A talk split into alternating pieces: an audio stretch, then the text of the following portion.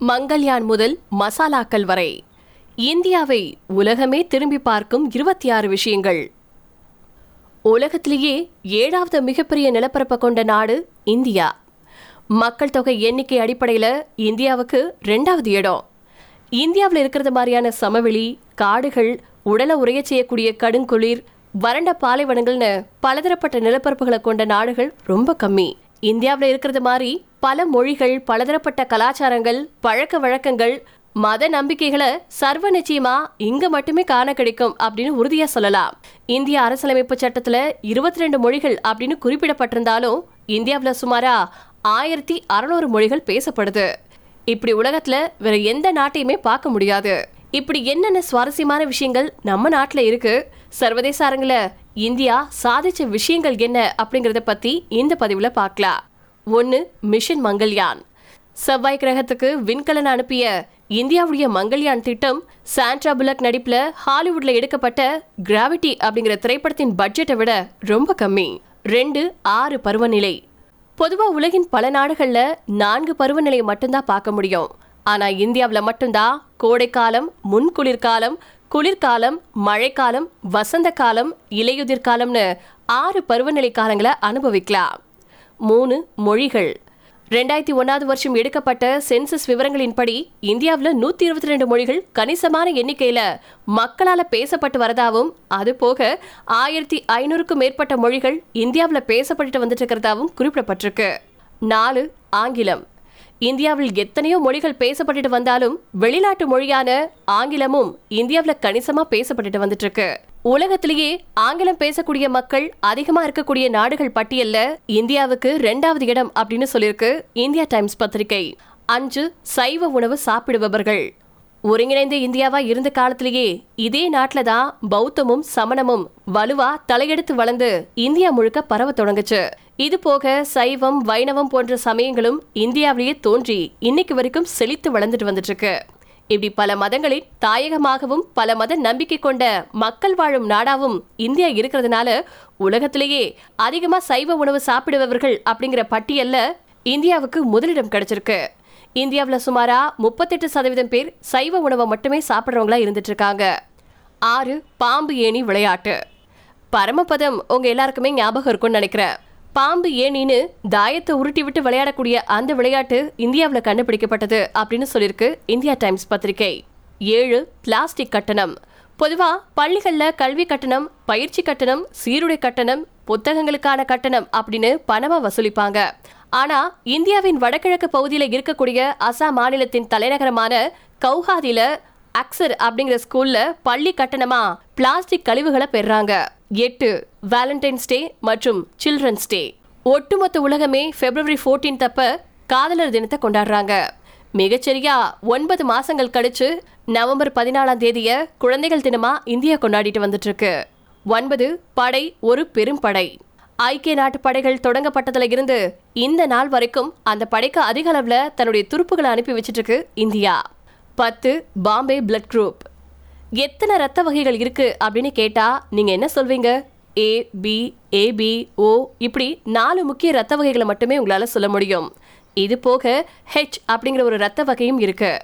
அப்படிப்பட்ட ரத்த வகையை ஆயிரத்தி தொள்ளாயிரத்தி ஐம்பத்தி ரெண்டாவது வருஷம் பாம்பே மருத்துவர் ஒய் எம் பிண்டே அப்படிங்கிறவர் கண்டுபிடிச்சிருக்காரு. பத்து லட்சம் பேர்ல நான்கு பேருக்கு மட்டுமே இந்த வகையான ரத்தம் இருக்கும் அப்படிங்கிறது குறிப்பிடத்தக்கது. பதினொன்று எங்கள் வீட்டில் எல்லா நாளும் கார்த்திகை. இந்தியா ஒரு பண்டிகைகளின் கூடாரம் அப்படின்னே சொல்லலாம். விநாயகர் சதுர்த்தி மொஹரம் கிறிஸ்துமஸ் புனித வெள்ளி தீபாவளி தசரா பைசாகி பொங்கல் அறுவடை திருநாள் இப்படி இந்தியாவின் ஏதாவது ஒரு மூலையில ஒவ்வொரு மாசமும் தடபுடலான மிகப்பெரிய திருவிழாக்களும் பண்டிகைகளும் நடந்துகிட்டே தான் இருக்கும். அந்த பண்டிகைகள் அந்த மாநில அல்லது அந்த பிராந்தியத்தில் இருக்கக்கூடிய அருமையான கலாச்சாரம் மற்றும் பாரம்பரியங்களை பறைசாற்றுவதா இருக்கும்.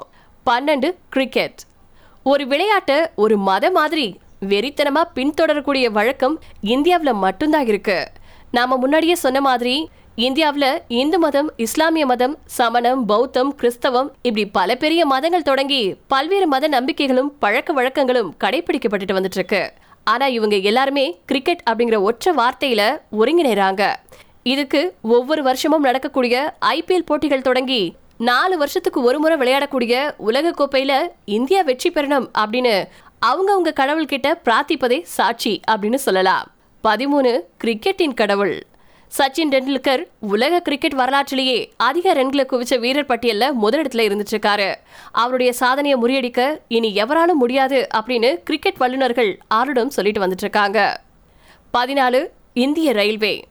உலகத்திலேயே மிகப்பெரிய ரயில்வே அமைப்பை கொண்டது இந்திய ரயில்வே நிறுவனம் தான் ஒரே நாளில் இந்திய ரயில்வே நிறுவனத்தின் ரயில்களில் பயணிக்கக்கூடிய மக்களின் எண்ணிக்கை ஒட்டுமொத்த ஆஸ்திரேலியாவில் இருக்கக்கூடிய மக்கள் தொகையை விட அதிகம் அப்படிங்கிறது குறிப்பிடத்தக்கது. அதே மாதிரி உலகத்திலேயே மிக அதிக எண்ணிக்கையிலான நபர்கள் வேலை பார்க்கக்கூடிய நிறுவனங்கள் பட்டியலில் இந்திய ரயில்வேஸுக்கும் ஒரு முக்கிய இடம் உண்டு. பதினைந்து தங்க மங்கை உலகின் ஆகச்சிறந்த பாக்ஸர் மற்றும் இந்தியாவின் தங்க மங்கையான மேரிக்கும் உலக பாக்ஸிங் சாம்பியன்ஷிப்ல இதுவரைக்கும் எட்டு பதக்கங்களை வின் பண்ணிருக்காங்க. ஆண் பெண் பாலின பாகுபாடு இல்லாம உலக பாக்ஸிங் சாம்பியன்ஷிப்ல ஆறு தங்க பதக்கங்கள் ஒரு வெள்ளி ஒரு வெண்கலம் என உயர்ந்து நிற்கிறாங்க. பதினாறு கதவில்லா கிராமம். ஒரு வீடுனா அதுக்கு கதவு கட்டாயமா இருக்கும். ஆனா இந்தியாவில் மகாராஷ்டிரா மாநிலத்தின் சனி சிங்னாப்பூர் அப்படிங்கிற கிராமத்தில் இருக்கக்கூடிய வீடுகளில் கதவுகளே கிடையாது. ஏதாவது திருட்டு போயிடாதா அப்படின்னு கிராமத்துல வாழக்கூடிய மக்களை கேட்டா திருடுறவங்க சனி பகவானின் கோபத்துக்கு ஆளாவாங்க அப்படிங்கிறதுனால எங்க கிராமத்துல திருடே போவாது அப்படின்னு மக்கள் ரொம்ப நம்புறாங்க. பதினேழு மசாலா ராஜா. உலகின் எழுபது சதவீத மசாலா பொருட்கள் இந்தியாவில் இருந்து மட்டுமே ஏற்றுமதி செய்யப்படுது. பதினெட்டு இணைய பயனர்கள். ஒட்டுமொத்த அமெரிக்க மக்கள் தொகையை விட இந்தியாவில் அதிக எண்ணிக்கையிலான மக்கள் இணையத்தை பயன்படுத்திட்டு வந்துட்டு இருக்காங்க. இந்தியாவில் கிட்டத்தட்ட அறுபத்தொன்பது கோடி பேருக்கு மேல இணையதளத்தை பயன்படுத்துறதா வலைத்தளங்கள்ல செய்தி வெளியாயிருக்கு. பத்தொன்பது கோடிகளை தாண்டி ரெண்டு எண்களை கொடுத்து அதை கணிதத்தில் பெருக்க சொன்னா நீங்க ஆன்சர் சொல்ல எத்தனை நிமிஷம் எடுத்துக்குவீங்க? குறைஞ்சபட்சம் ஒரு சில நிமிஷங்களாவது எடுத்துக்குவீங்க. ஆனா இந்த பெருக்கல் கணக்குக்கு மனித கணினி அப்படின்னு பேர் பெற்ற சகுந்தலா தேவி அம்மையார் வெறும் இருபத்தெட்டு நொடிகள்ல சரியான விடையை சொல்லி எல்லாரையுமே அசத்திருக்காங்க. இருபது ஃபேஸ்புக் ராஜா. உலக அளவில் மிக பிரபலமான சமூக வலைத்தளங்கள்ல ஒன்றான ஃபேஸ்புக் தளத்தை அதிகம் பயன்படுத்துறவங்க இந்தியர்கள் தான் கடந்த ஜனவரி ரெண்டாயிரத்தி இருபத்தி ரெண்டு நிலவரப்படி இந்தியாவில் முப்பத்தி ரெண்டு புள்ளி ஒன்பது கோடி பேர் ஃபேஸ்புக் பயனர்களா இருக்கிறதா ஸ்டாடிஸ்டா அப்படிங்கிற வலைத்தளத்தின் தரவுகள் சொல்லுது. இருபத்தி ஒன்னு அஞ்சலகத்திலும் ஓர் சாதனை. உலகத்திலேயே மிகப்பெரிய தபால் துறை நெட்வொர்க்கை கொண்ட அமைப்பு இந்திய அஞ்சலகம். காஷ்மீர் யூனியன் பிரதேசத்துல ஸ்ரீநகர் நகரத்துல ஒரு மிதக்கும் அஞ்சலகம் இருக்கு. வாய்ப்பு கிடைச்சா போய் பார்த்துட்டு வாங்க. அதே மாதிரி கடல் மட்டத்துல இருந்து சுமாரா பதினாலாயிரத்தி ஐநூறு அடி உயரத்துல ஹகிங் அப்படிங்கிற இடத்துல தான் உலகத்திலேயே மிக உயரமான அஞ்சலகம் அமைக்கப்பட்டிருக்கு. அதுவும் இந்தியாவில் தான் இருக்கு. இருபத்தி ரெண்டு அன்னதானம். இந்தியா முழுக்க பலவிதமான நம்பிக்கைகள் பழக்க வழக்கங்கள் கலாச்சாரங்கள் இருந்தாலும் விருந்தோம்பல் அப்படிங்கிற விஷயத்துல காஷ்மீர் முதல் கன்னியாகுமரி வரைக்கும் ஒரே மாதிரியான உபசரிப்பை பார்க்கலாம். அதன் ஒரு அங்கமா இந்தியாவின் பல இடங்கள்ல மிகப்பெரிய எண்ணிக்கையில ஒவ்வொரு நாளும் அன்னதானம் செய்யும் கோயில்கள் தர்ம ஸ்தாபனங்கள் மற்றும் மதம் சார்ந்த இடங்களை குறிப்பிடலாம். பஞ்சாப்ல சீக்கியர்களின் புனித தலமாக கருதப்படக்கூடிய பொற்கோவில்ல லங்கார் அப்படிங்கிற பேர்ல ஒவ்வொரு நாளும் சுமாரா ஐம்பதாயிரம் பேருக்கு ஜாதி மத இன மொழி எந்த ஒரு பாரபட்சமும் இல்லாம உணவளிக்கப்பட்டு வந்துட்டு இருக்கு அதே மாதிரி தென்னிந்தியாவில் மஞ்சுநாத சுவாமி திருக்கோயிலையும் ஒவ்வொரு நாளும் பல்லாயிரக்கணக்கான மக்களுக்கு உணவு வழங்கப்பட்டு இருக்கு இருபத்தி மூணு இந்திய உணவு டெலிவரியின் முன்னோடி டப்பாவாலா. மும்பை நகரத்துக்கு ஒரு முறையாவது போயிட்டு வந்தவங்க நிச்சயமா இந்த டப்பாவாலாக்கில் பார்த்துருக்க வாய்ப்பு இருக்குது காலையில வீட்டில் சமைக்கக்கூடிய நல்ல சத்தான உணவை பார்சல் செஞ்சு கொடுத்து அனுப்பிட்டோம்னா மதிய உணவு நேரத்துல சம்பந்தப்பட்ட நபருக்கு சரியா டெலிவரி செய்யப்படும். அறுபது லட்சம் டெலிவரிகள்ல ஒரே ஒரு டெலிவரி தவறுனா கூட அது பெரிய விஷயம். அந்த அளவுக்கு தொழில் சுத்தமா இருக்கு.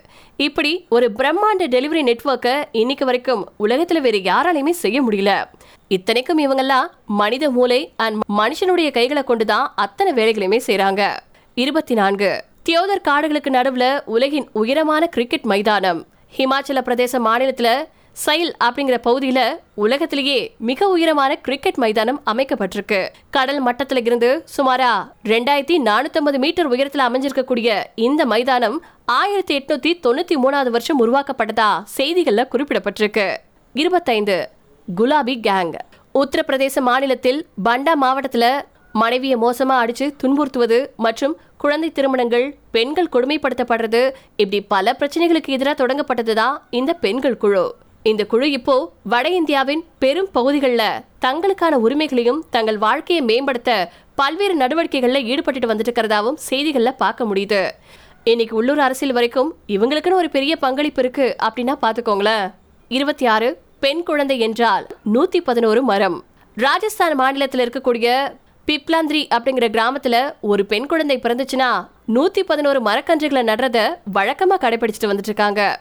வெறுமனே குழந்தை பிறந்ததுமே மரத்தை நட்டுட்டு திரும்பி பார்க்காம போகக்கூடிய வழக்கம் இவங்களுக்கு கிடையாது. அந்த மரங்கள் முறையா நன்கு வளரத அவங்க உறுதி செய்யறாங்க இப்படி கடந்த பல ஆண்டு காலங்களா கிராம மக்கள் சுமாரா மூணு லட்சம் மரக்கன்றுகளை நட்டு வளர்த்திருக்காங்க. வேற ஏதாவது நாடுகள்ல இப்படிப்பட்ட செய்திகளை நீங்க பார்த்துருக்கீங்களா? பார்த்துருந்தா கமெண்ட்ல பதிவு பண்ணுங்க.